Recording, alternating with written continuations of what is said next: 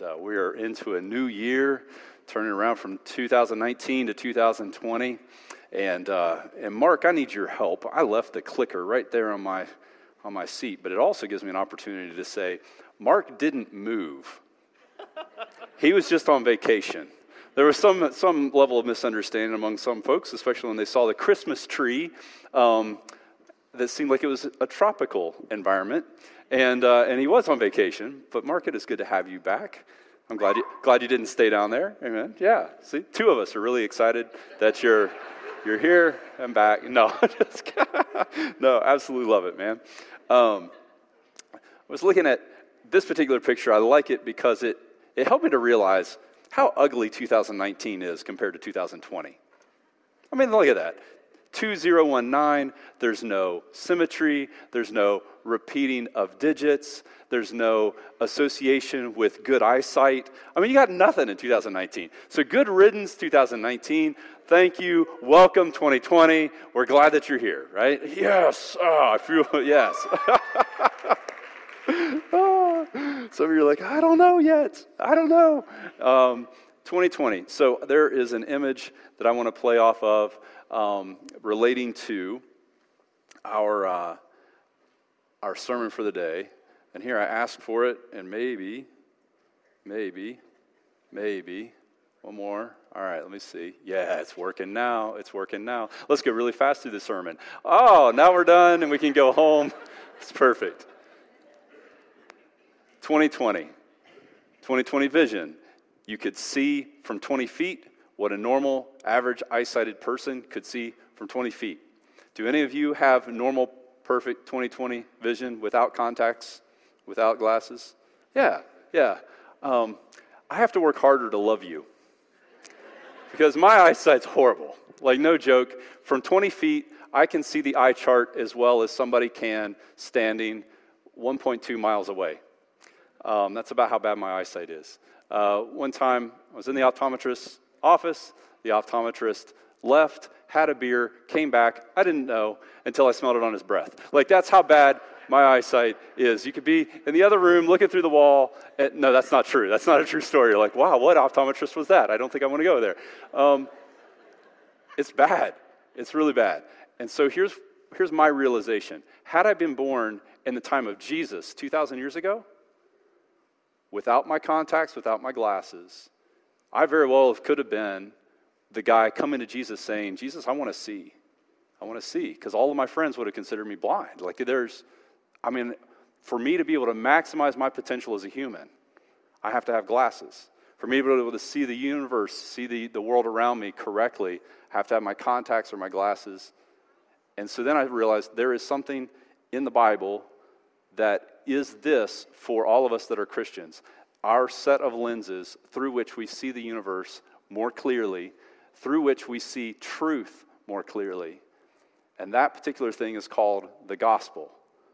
So in the Bible, we have the Old Testament and the New Testament. Let me talk basic for, for those of you that don't kind of come from a Christian background for just a little bit. Longtime Christians, though, I think you're going to pick up a few things that may, may help you in your own life. I want to talk about what's the gospel, what is it not, and then what difference does it make. But I realized that in our normal way of talking about the first four books of the New Testament, we oftentimes call them the Gospels, like they're plural. Well, there are four books, but around 200 AD and after, we started calling those as Christians the Gospel according to Matthew, the Gospel according to Luke, the Gospel according to Mark, the Gospel according to, who's the last one?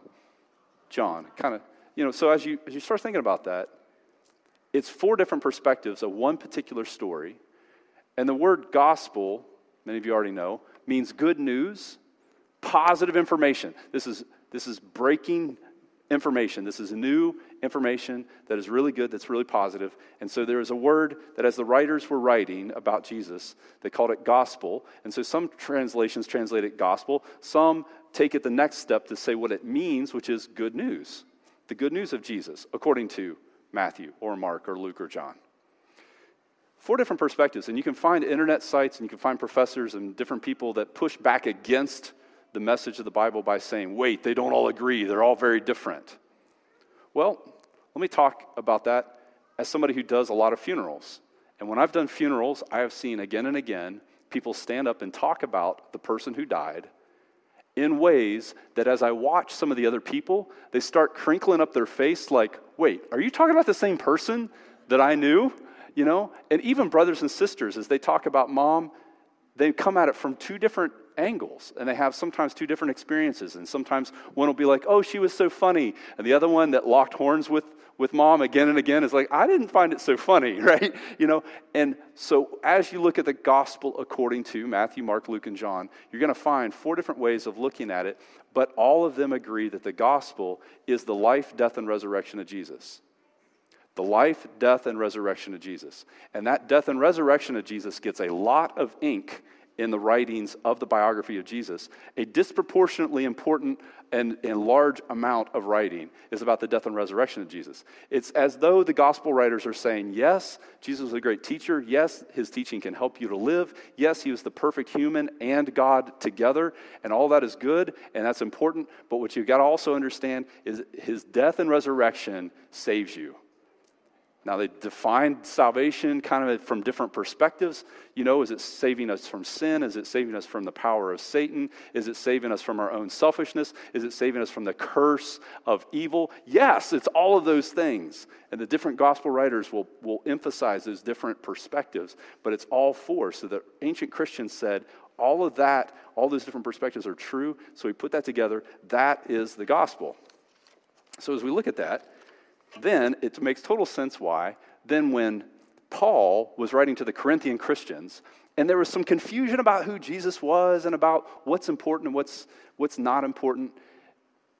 In that letter, Paul writes, Here is the gospel. Don't forget, don't let it get perverted, don't get confused in this world. Here, uh, here are the glasses through which we see the world in truth. And he says, Look, brothers and sisters, I want to remind you of the gospel I preached to you, the good news that I preached to you, which you received and on which you have taken your stand. They had to take their stand on it. Why? Because their neighbors around that were pagans might be like, hey, have you been to the temple of Aphrodite lately? let's, let's go check it out and let's go partake. You know, and they're like, no, no, no, I'm following this guy Jesus. What? That doesn't sound very fun. You know, and so they had to take their stand on this. Maybe you have people in your school or in your workplace that look at the whole idea of Jesus and this whole death and resurrection. Ah, that's silly, that's stupid. Going to church is a waste of time, especially when it's nice outside and you could actually play golf in January. Wouldn't it be better to go play golf in January? And you're like, no, I'm going to go worship the risen Jesus Christ. Wouldn't it be nice to play golf in January? You know, it's like, no, no, no. Time out. In this culture, it was just as countercultural for people to worship this risen Jesus by which you have taken your stand. By this gospel you are saved if you hold firmly to the word I preach to you. Otherwise, you have believed in vain. For what I received, I passed on to you as of first importance. And here it is that Christ died for our sins according to the Scriptures, that he was buried, that he was raised on the third day according to the Scriptures, and that he appeared to Cephas and then to the twelve, and after that, he appeared to more than 500 other brothers and sisters at the same time, most of whom are still living, though some have fallen asleep. Then he appeared to James, then to all the apostles, and last of all, he appeared to me also. We're talking about eyewitness testimony that when he rose from the dead, it wasn't just one person's kind of like wishful thinking or one person had kind of drunk too much and they realized, oh, wait, I think I see Jesus. Wasn't that? It's multiple different people seeing the risen Jesus in multiple different situations, encountering him, some of them eating with him, talking with him, realizing, wait, this is a reality that is a part of this whole gospel message of what God has done for us. So, as you see all these different people that he appeared to, the, the thrust of how important this was to Paul could not be overstated. Like if I, if I were to jump up and down and yell, this is the most important thing, like that's kind of the way this is coming across in Paul's writings. He's like, look, it's of first importance, and by this you are saved. And remember, you could look at the salvation from different perspectives, but it's all the death and resurrection of Jesus that saves us. Now, um, quick commercial. Uh, when Pastor Peggy leads the Creed class, launching very soon, and you read about it in the bulletin. It's talking about the Apostles' Creed. So, not long after the writing of the gospel accounts of Matthew, Mark, Luke, and John, not long after that, when people would be baptized by Christians in different places, they started saying, Here is the statement of faith that we believe. And part of what we believe is that Jesus was born of the Virgin Mary, suffered under Pontius Pilate, was crucified, dead, and buried. The third day he. Nice. You're with me. That was like non negotiable. It's like, if you don't believe this in kind of that literal sense, then it's, it's not Christianity. You can believe whatever you want, just don't call it Christianity if you depart from that. Why? Because this is what saves us both now and in eternity from evil, sin, the power of Satan, the power of our own selfishness, the curse that we live under, right? This is what is the complete game changer gospel. So, what is not the gospel? Well, the statement Jesus didn't really literally die. Jesus didn't literally die. There's an entire religious book out there that is relatively popular that says Jesus didn't really die. He just seemed to die, and then, in kind of the, the coolness of the tomb, he was resuscitated, and then he lived again. The name of that book? Uh, Quran. The Quran. Quran talks about Jesus. Says, yes, there was a Jesus, but he didn't really die. The Christians are like, wait, that's a central tenet of our faith that the Christians have been living out for hundreds of years before the Quran was written, saying, wait a second.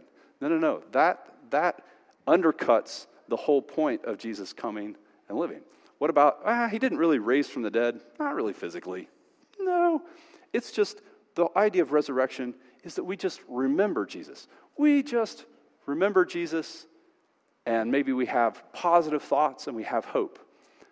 A colleague of mine, United Methodist pastor, different town, I won't call him out. I'm not into putting people down, all that kind of stuff. However, it's important for us to understand. I listened to his Easter message, Easter, resurrection of Jesus, right?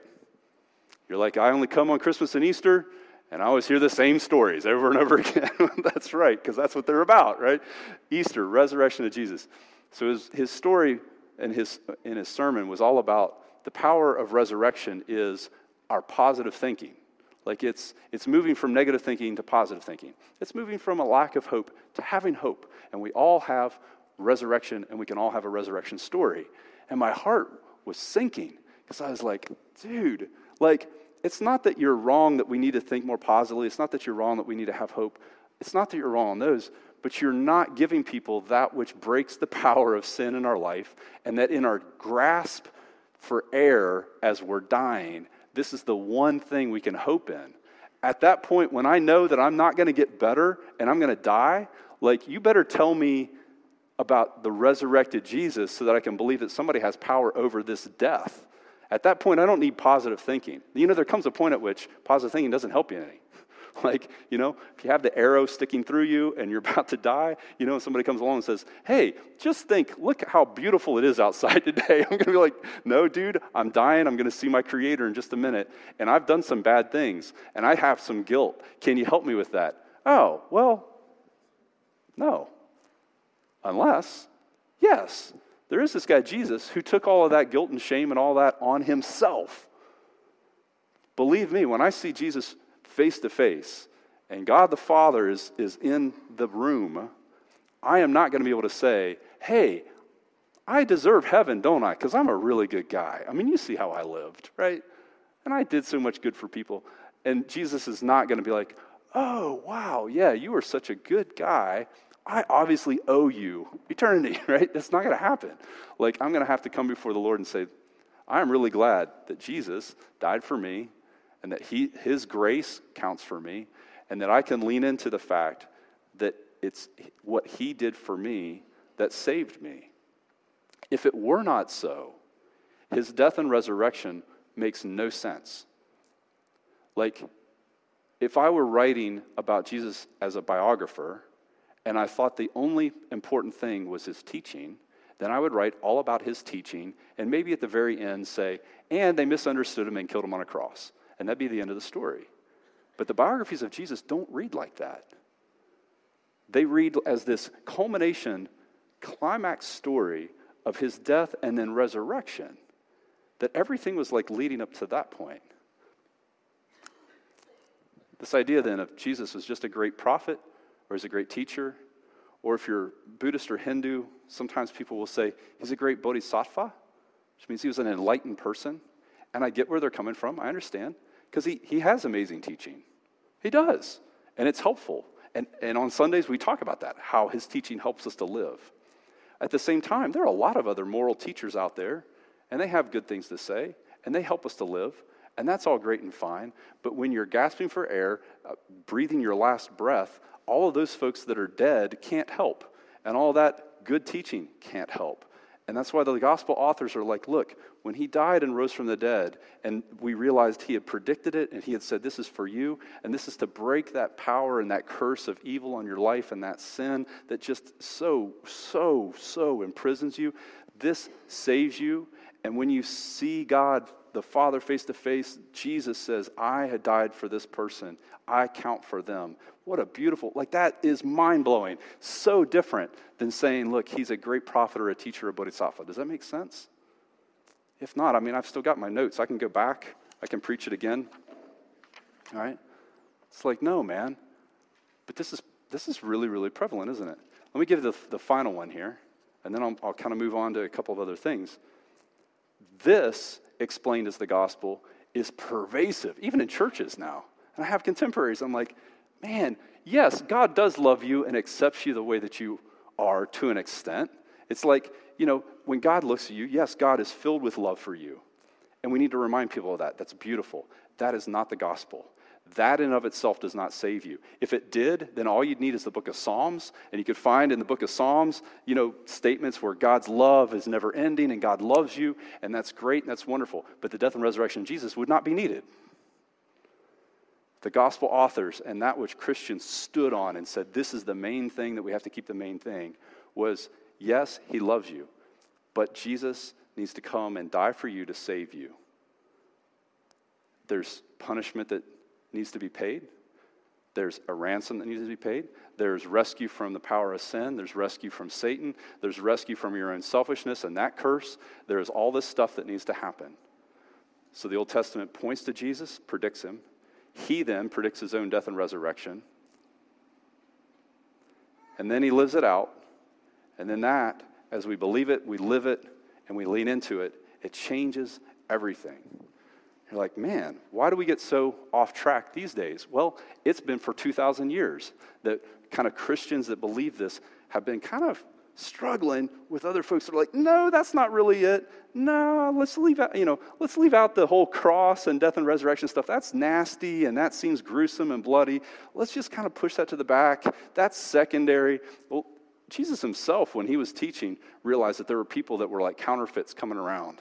And you look in Jewish history, and yes, indeed, there were people saying, I'm the Messiah. There were competing voices. So Jesus himself said, False Christs and false prophets will arise and perform great signs and wonders so as to lead astray.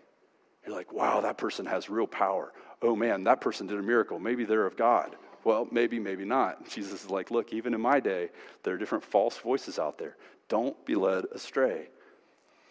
So then, um, later on, as Christians, we're trying to live this out. After the death and resurrection of Jesus, the same thing was happening. It's almost as if there's an evil out there that wants to sidetrack us. Do you notice that? It's like there's almost like there's some evil guy. Let's call him, I don't know, the devil, that's trying to sidetrack people, right? But there is, trying to get us sidetracked.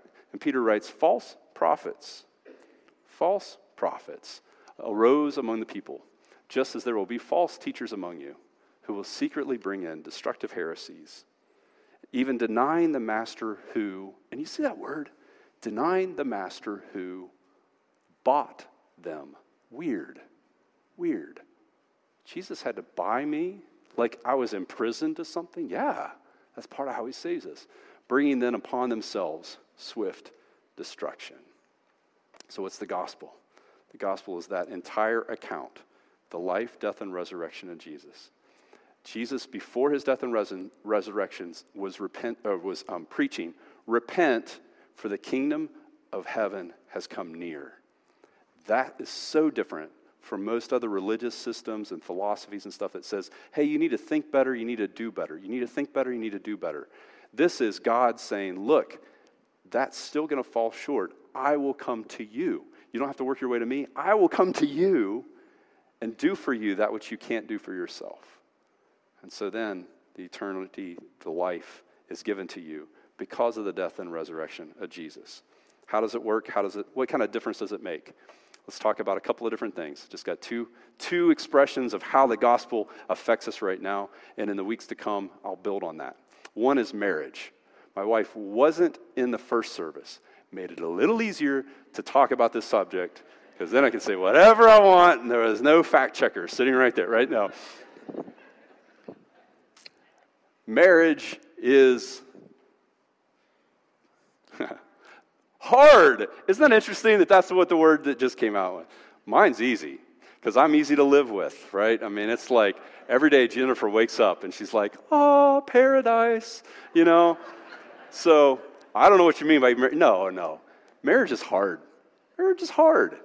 Like, and as I was reading about this, um, statistics are always a little dangerous. You kind of kind of watch this, so I had to look at several different studies to kind of see if they were all saying the same thing. And indeed, for people who call themselves Christians, we get divorced at about the same rate as people who don't. In fact, there are some studies that say for folks that call themselves Christians, the divorce rate's even at times higher.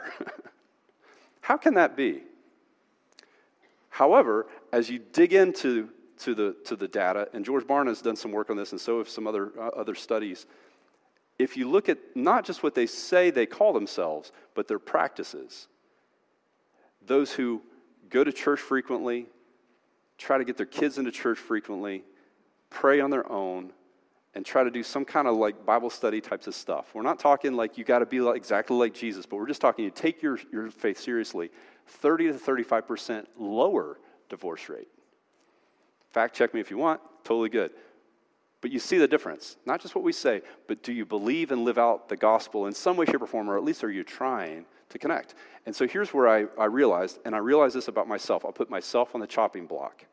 When I start to believe the false gospel that says, Nathan, God loves you just the way that you are, God wants you to be happy. The central thing in your life is your own happiness. And those of you that have been married a long time, you realize that'll destroy you. That'll destroy your relationship. Why? Because now you look at the other person as a commodity. Will they give me pleasure? Will they bring me happiness? Is it going well in my own eyes? Yes or no? That's not the that that's a false gospel, but it will destroy you.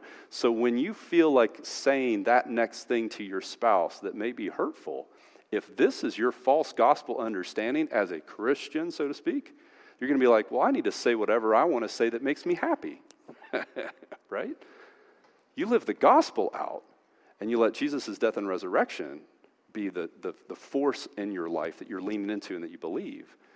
Then you realize, wait, it's God's will, not mine, that needs to be done. Before Jesus was on the cross, he was praying out, Father, not my will, but yours be done. You can fact check that in New Testament. If that's my understanding, and it's God's will and it's God's pleasure, and Jesus in his teaching said, The greatest among you will be the servant of all, that completely reorients the way that I speak to my spouse, the way that I live. I'm not the focus anymore. You see the difference? This is game changing in your relationship. And unfortunately, it takes like daily practice because there'll be some times I mean, it's been a long time. I mean, it's been years since I did this over here, right? Jennifer, years. Probably never, never made that mistake, right? This is game changing. How about um, in terms of helping humans? Just being humanistic, which is right now a really powerful kind of, kind of thing where Christians are trying to figure out does the gospel really make, make sense in terms of the death and resurrection of Jesus, or is it just treat people nicely? Is that Christianity? I was talking with an agnostic friend of mine, doesn't go to church much, doesn't really believe in God much, definitely doesn't believe in death and resurrection of Jesus, but she cares about people. And I said, hey, when people are down on their luck and they're trying to get help and they're trying to get jobs, um, does jobs and family services just kind of like resolve all of that? Because I, I, really want to know, because I'm, I'm just trying to figure all this out. And she knew them well and was like, well, I, you know, yeah, but, you know, and I was like, where do you go to get help? And she goes, well, Sometimes you got to go to like a Christian organization or a mission or a church. And I was like, I was not trying to be a jerk. I truly wasn't. I was just trying to understand. But when she said that, I was like, if my friend's willing to say that, and then I started realizing, wait a second, you're right. These places were started by Christians who are like, it's not about me and my happiness, it's about serving God and serving others sacrificially, death and resurrection, being willing to even die on a cross. That gospel saves us from our own selfishness. It frees us from that, that power that just wants to drag us down. And you start looking at the, the origin of hospitals in our country, the origin of schools in our country. You start looking at the red, what is it? Is it the red spaghetti monster eh, symbol of atheism? no, it's the red, what?